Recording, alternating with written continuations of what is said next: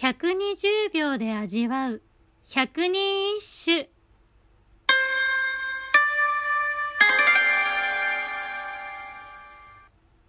第69番。嵐吹く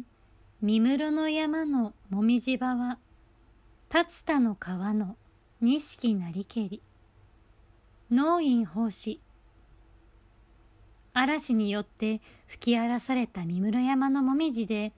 竜田川の水面は錦のように美しく彩られている。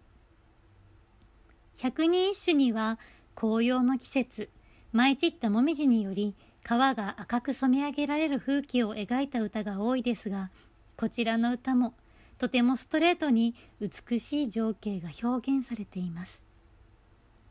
この歌の作者農院法師さんは和歌に対する強い情熱を持っていたそうでその人柄がわかるいろんな逸話が残されています。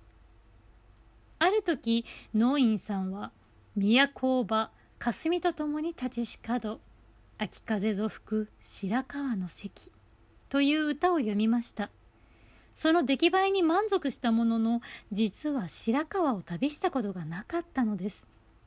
それでは京ざめだと旅に出たのではなく旅に出たと噂を流し家に隠れこもって庭で日焼けをしさも長旅に出ていたような日焼けをした顔でこの歌を発表したそ